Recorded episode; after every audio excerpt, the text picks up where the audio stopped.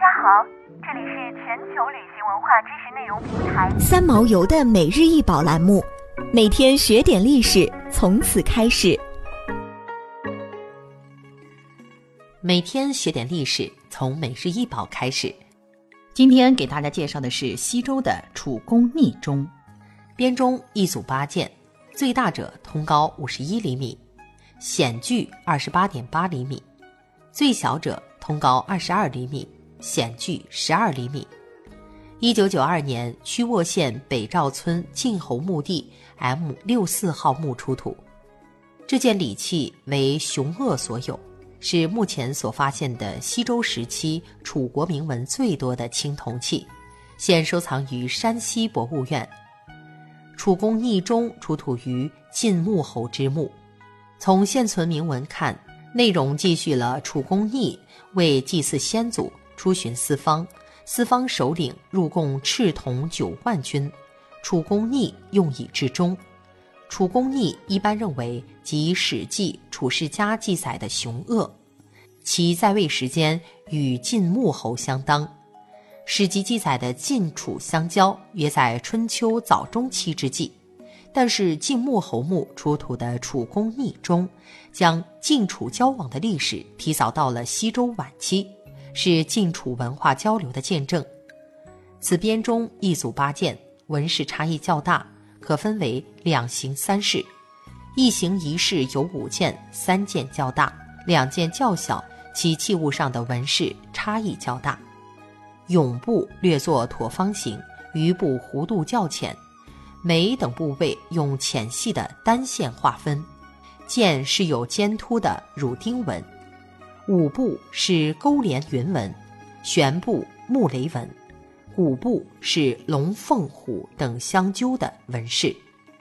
转部是须爪细长的墨鱼纹，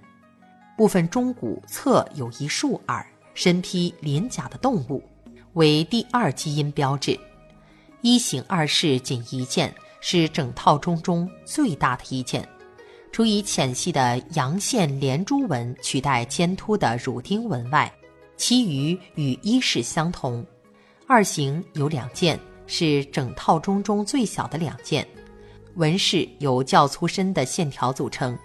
转骨部均是云纹，以鸾鸟纹为第二基因标志，前六钟均铸有铭文。时至今日，楚钟出土在晋地仍然有多个说法，